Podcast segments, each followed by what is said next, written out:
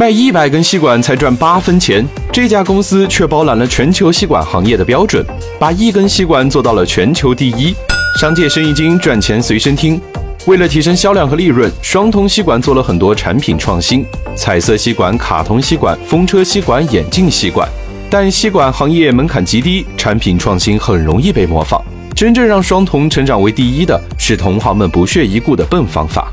第一，不做大客户。同行们都喜欢沃尔玛、伊利、蒙牛这样的大企业。这些公司虽然单量大，但是议价能力强，生产商毫无还价之力，利润被压到最低。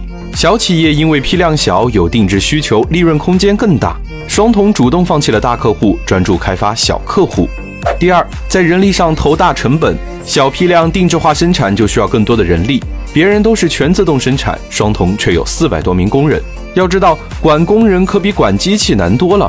公司一边搞教育、搞文化，一边投入高成本到员工身上，建设空中花园、篮球场、学习吧，装修高标准的家庭套间，采购一万五一套的员工餐桌，文化加物质双管齐下，让员工形成了自律精神。尽管硬件投入大，但管理效率提高后，总成本反而降低了。第三，坚持做环保，双桶打造了一个可以循环用水的绿色工厂，并且从两千零六年就开始研发可降解吸管。二零一八年全球推行限塑令之后，双通不仅赚足了利润，而且一年上了二十一次央视，也赚足了名声。在你的行业，有哪些同行们不会采用的笨办法呢？这里是商界生意经，下期我们来聊一聊，成立不到五年却靠一碗日式拉面一年卖出六个亿，这家新公司靠的究竟是什么？